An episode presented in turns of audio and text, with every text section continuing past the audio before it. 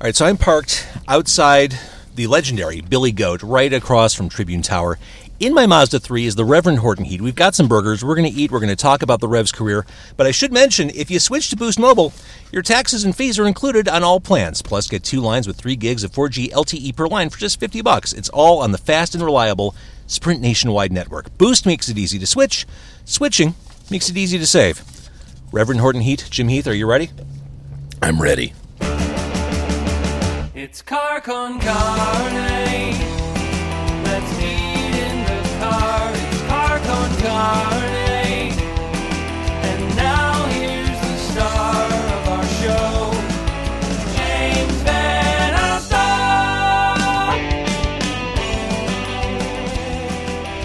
All right, so we're recording this. Reverend Horton Heat is right here. We've got burgers from Billy Goat. We're recording this at the tail end of a massive stand here in Chicago. You love this town.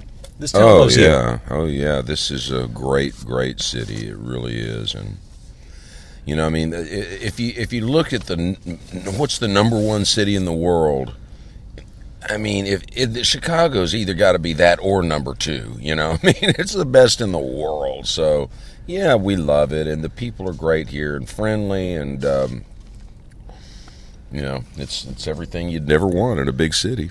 So we're eating Billy Goat burgers. You've never been here. There, there's so much history. I warned you before we ordered. Just ask for a double. Because you asked for a burger, and right away she said, "The double, it's thin patties. You should get that." They, they won't suffer single burger orders here at Billy Goat. It's on the menu, but they don't even. And who, you know, who are you to argue? Right. Well, When in Rome, Give me a double, that's right. Give me a Okay. double. Uh, and this all reminds me of "Let Me Teach You How to Eat," song from the most recent Rev album. That video, by the way, you've got like hot pinup girls in in the kitchen eating food. Isn't that why you got into rock and roll in the first place to be able to make a video like that? Absolutely, yes. Uh huh. That's it. Singing about food, hot pinup girls, That's right. done and done. It's rock and roll, man. When I think about the Reverend Horton Heat, eh, that video actually is a perfect springboard. I think about American culture. I feel like you're a student and a fan of American culture, but American culture going back several decades. I mean, whether it's musically, aesthetically, the clothes you wear on stage. I mean, there, there's a certain era and style that the Reverend Horton Heat represents. Mm-hmm. Oh yeah. Well, that's right. I'm very influenced by mid-century stuff.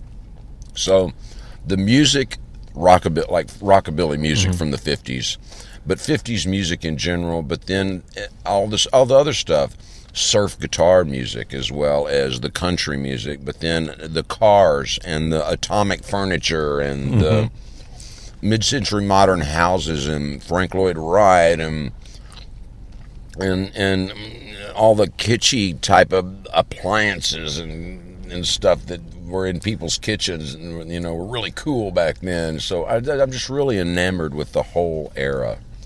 And when I think about the songs you cover on stage, whether it's Chuck Berry or Motorhead or Johnny Cash, I, I realize that is your DNA. Yep. Well, you mentioned Motorhead, but that's English. But but, But I no, mean, that, that energy, that kind of rawness. but but the beat of that song is very similar to to a, an American bluegrass type of a thing. So, uh, oh yeah, you know, I'm I I, I I can't remember who all you just named, but Chuck Jo- Berry, but- Johnny Cash. but Johnny Cash and oh yeah, we did a Chuck Berry song last night. Uh, Johnny Cash uh, is we we got to play a show and meet Johnny Cash one time, and uh, Now, hang on, what was was that like? uh, it was kind of scary. It was epic. It was, but he was real nice, and his uh, and, and June Carter was real nice, and uh, he talked to us for for a minute, and then June Carter came and grabbed him by the ear and and dra- and started pulled him out while he was still talking to us. That's Like, amazing. Come on, we have to go. Come on, we have to go, and he just followed her out. That's amazing. Now, do you remember uh, going back to, you pretty much knew you were going to have a career in rock and roll dating back to when you were a teenager. What was the first song you learned how to play on guitar? Well, When you picked up that first Gretsch or whatever your first guitar was? it wasn't a Gretsch; it was an old Stella. But the thing was, is that my cousins played, and I and my I had a cousin that came. Uh, he was on leave from Vietnam. He was a, a Marine, and he was pretty wild. And he'd saved up his money, bought a Camaro, and it had an eight-track player. and he took me for a ride, and he came to visit us, and I must have been about ten years old, and I think he was driving eighty miles an hour down Staples Street in Corpus Christi. It, it was crazy how fast he was driving.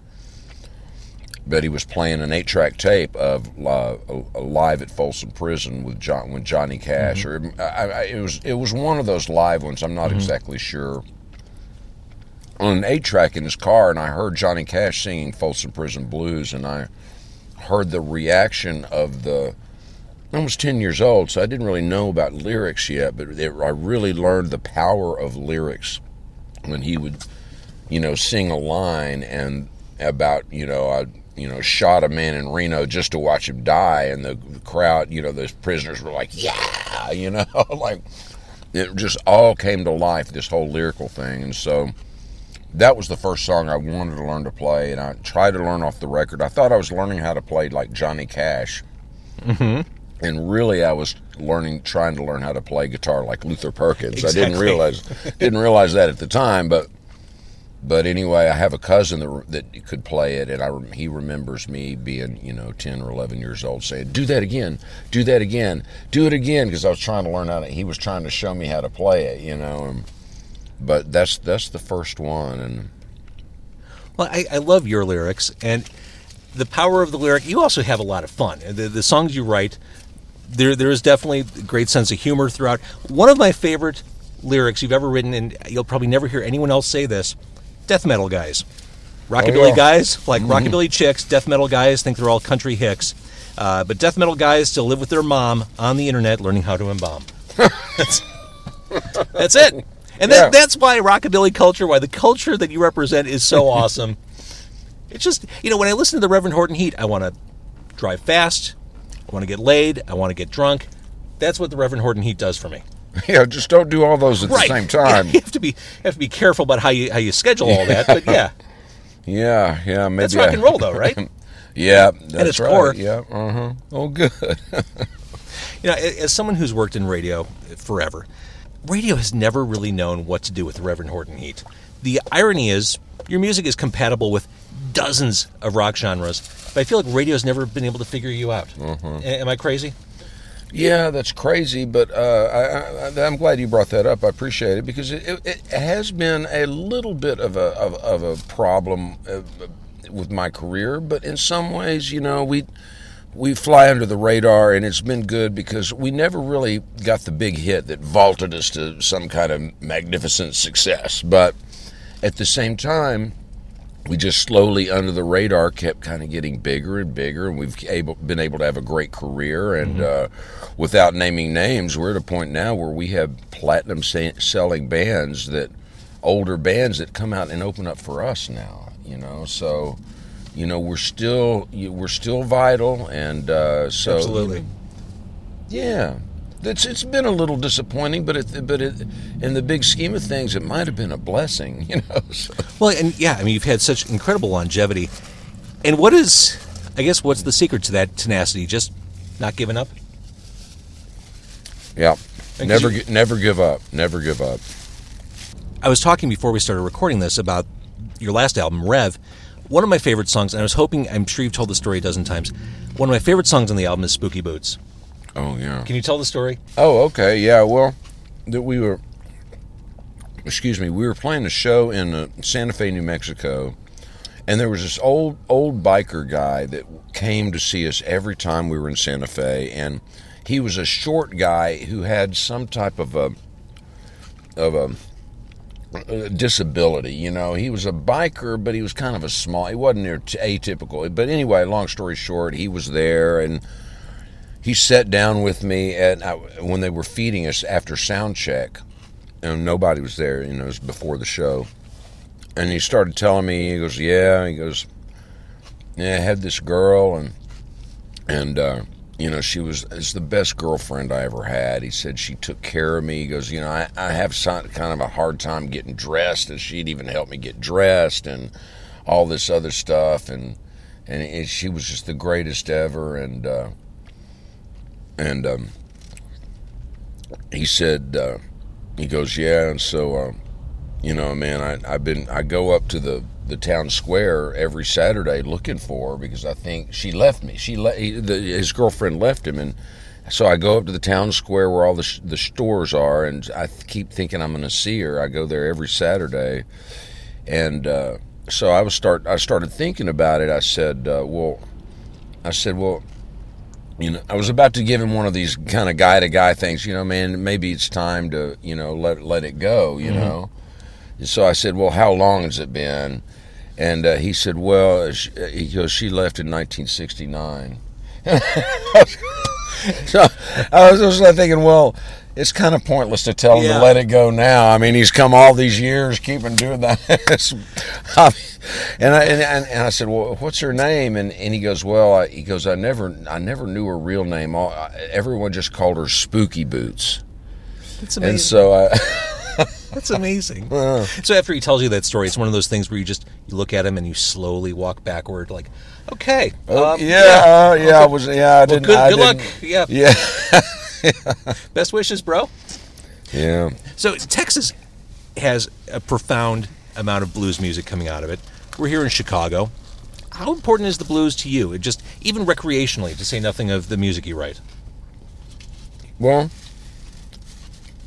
that's another c- connection with, with Chicago. Is that, um, when I was a kid, I was riding my bicycle to the to the record store, and I must have been about ten or twelve, and I was tr- trying to play guitar, and I was probably going to buy. I was probably going there to buy a Black Sabbath or an Alice Cooper album. But- Be careful because if we start talking about Alice Cooper, this interview will never end. I'll, I'll talk for like two hours. Oh, really? Uh, yeah, be careful. So let's just say it was a Sabbath album. okay, It but was Master anyway. of Reality. I went in there and the guy had this. He was playing blues on in, in the store, and I and I think it was Sonny Boy Williamson or Howlin' Wolf. I'm not sure. I barely remember, but I just and I was like thinking to myself, "Man, this is scarier than Black Sabbath." Right. So "What is that?" He goes, "It's you know, it's Howlin' Wolf, kid." You know, and he goes, "Hey, come over here." And then, so I started. Look, he had he had a great you know um, supply of of records, and a lot of them were Chess Records. The Chicago thing, Sure. you know, the Chess Records reissues were hitting big in the the mid '70s, early '70s, and uh, so um, I. Uh, st- I, I, walked out with a Sonny Boy Williamson and a Buddy Guy album, and so I was off to the races. That's know, amazing. so- yeah, so um, I started playing those and trying to learn the licks, and I got a book, and uh, I was actually taking guitar lessons. My parents got me some guitar lessons, and I'd only done about six of them when I met a kid in school that was a he was a classical player, but he goes, "Oh, you like blues?" He goes, "Hey, look at this," and he could play ninth chords, and so he showed me how to play ninth chords. And that just all of a sudden it just came into you know the whole sliding ninth chord slow blues thing came and I quit taking guitar lessons because I was just off learning off the records myself and so uh, yeah but no the the but yeah the, that's that's the one thing in Chicago that I've never done that I've got to go I've got to go to see uh, Chess Well, here's the thing. I, Chicago is this blues mecca. I feel like Chicago pays a lot of lip service to the blues, but we don't do enough to prop it up. Like you would think that the Chess building would be this wonderful museum space, this wonderful source for blues information. It's really not. It's not even on like the tourist radar. oh wow And it's it's a, it's a shame because I would think when you go through O'Hare, you'd be hearing Buddy Guy playing through the, the sound system. Or, Mm-hmm. Like I feel like if you fly into Austin, you're surrounded by music in the airport. Yeah. Chicago, not so much. That's right. That's right. Well, they, they should get with the program because that's what a lot of people worldwide think of when they think of Chicago. They don't, you know. Let's face it. People in um, in Germany, they don't care about the Chicago Cubs or the Chicago Bears. You And know, honestly- they don't know who. They don't really probably even know who Michael Jordan is. They're Right. So, but they know who Little Walter and Sonny Boy Williamson and Chuck Berry are, and so yeah. So you know what? People also think of really fattening food when it comes to Chicago. Uh, how's Mm. that burger treating you? It's great. I haven't even been into been into mine. They're on these giant Kaiser rolls. So the, the meat's almost like hidden. Uh-huh. And once you get in there, there's something to be said for that thin griddle burger. Mm-hmm. Like I, I like a big juicy burger, sure, but there's something about that kind of like diner burger. It just hits the spot. Yeah, it really, it's great. It's really awesome. Thank you for bringing me here. Have you had the the nerve to try barbecue in the Midwest, or is it something that's so sacrosanct in your world that you wouldn't even dream of it? Well, no, because barbecue. One great thing about that is, is it's a great part of Americana because it, it changes in the different regions, you know. So, in Texas, it's all about um, brisket and sausage. Mhm. Well, you get up to Memphis, and it's more. It's it's all about pork, pork. But they still do good brisket there too. But the sauces change a little bit, you know. In Texas, it's a it's a spicier, sweet, sweet and spicier. But then you get up to Kansas City, and uh, it's it's got a little bit less of a spice to it, but it's it, it's still real good. I mean, it's you know, it's it's a, just a little bit different. It's a different style when you get into that region. I love going to Arthur Bryant's in Kansas City, or you know, that they got some good barbecue there. That was my so- first experience going to a real barbecue place. I, I was going to school in Lawrence. We went to Arthur Bryant's. It was super late at night. Served from behind bulletproof glass, Mm-hmm. in a styrofoam container, the white bread. That that's great experience. Mm-hmm. I love that. Now in Chicago, I mean, up until not all that long ago, Chicago was all about rib tips and links. Mm. It was very much a South Side of Chicago thing. Okay. All right, so you're working on new stuff, which hopefully we'll hear next year, mm-hmm. which is awesome. And Reverend Horton Heat never stops. No, no. It just gets harder and harder and harder. I mean, it's a busier. Does it really? Well, Because I well, I wouldn't say harder, because but uh, you see Reverend Horton Heat on stage, You know. you're, you look like you're having a good time every time. Mm-hmm. Well, excuse me. This burger is great. Uh-huh. Thanks, but I finally finished it off there. But no, the thing about about me is that I actually enjoy playing music more now than I did when I was younger. And the reason is is because now when I was when when, when you're younger and the band is is starting out, you know, you, you, if you, whenever you play a gig, it's there's this pressure. It's like um, you know, wow, this is we're we're in Chicago, we're playing at Lounge Ax. We better play good so they have us back here at Lounge Ax. And then you're thinking about all that instead of just thinking about the music and having a good time. And then a, a year, a few years later, it was like, wow, you know, Tony Ferguson from Interscope's going to be here. We better play good so we can get a record deal. And and by now, none of that matters. You know, it's just it's like forget any of that. We're up here having a good time, and uh, and we're and it's it's it, it's a lot more enjoyable now. The, the flip side is I, I don't enjoy the traveling as much because it's it's kind of hard on my body. It's just kind of a hard thing physically to do, and uh, that gets a little bit old, you know. So now when we pull into New York City, I just say, look, leave me at the hotel in Jersey. You guys go on in. I'm going to get a cab in there when, when I have to play the gig. So I'm a I'm I, I guess I'm a little bit of a pansy about it now, you know. But but Traveling is hard. Yeah, it's great hard. once you get there, but but the experience of flying and if you're on a bus, oh my god, it's grueling. Yeah, it's but you know, in some ways I'm used to it, in some ways I'm not. But you know, I'm so lucky to do what I do, and uh, like I said, I enjoy play, playing music more than ever. So uh, it's all good. It's all good.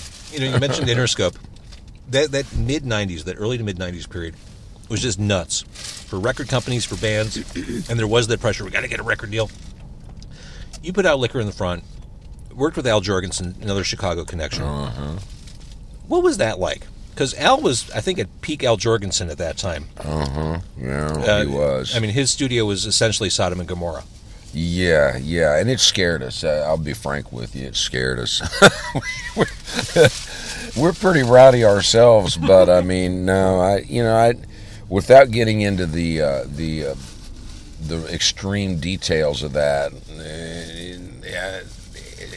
there's not really much way to even really talk about that session much, but uh, But uh, yeah, Al's a character, you know. And but you know what? He's all about freedom. You know, I mean, one, you know, I'm not an anarchist, but one great thing about anarchy is that you know, it's people are free. You know, and so I'm I am about freedom. So. Uh, so Al, Al, and you know he's uh, he he helped us a lot on that album, and so um, you know my uh, I owe him a debt of gratitude for for helping us on that project. So And some of those songs still stick out in my head. I mean, yeah, right, and Oh. do it. I mean, uh huh, yeah, great, good. sonically a little different from the rest of the. I mean, you can feel Jourgensen's influence on uh-huh. on what he did with your vocals and everything, but right. still some. I mean, there's some good songwriting on there.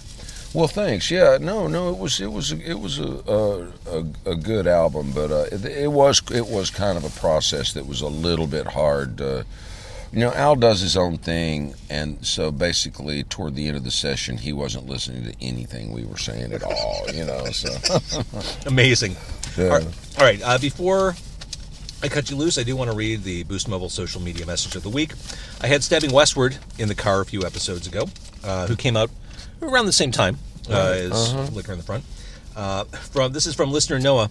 Why was Christopher from Stabbing Westward so angry? Doesn't time heal all wounds? Christopher was talking about things that didn't work or connect for the band in the 90s.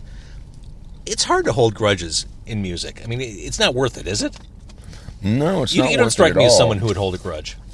Yeah, well, no, you know, I can I can be a little bit vind- vindictive, and I pray that I can get better about that. But no, I, I, uh, I, I just, yeah, it, it, that it just it just sets yourself back. You know, I I never like to look back. I like to look forward because, you know, you really never know how things would have been. You know, you could have, you know, kind of like I was just saying. You know, maybe we maybe our record w- went platinum and and we were I had all these hit songs and all that but then all of a sudden the the fallback from that could have been the death knell of my band and I would not even be a musician now. You see what I'm saying? Absolutely.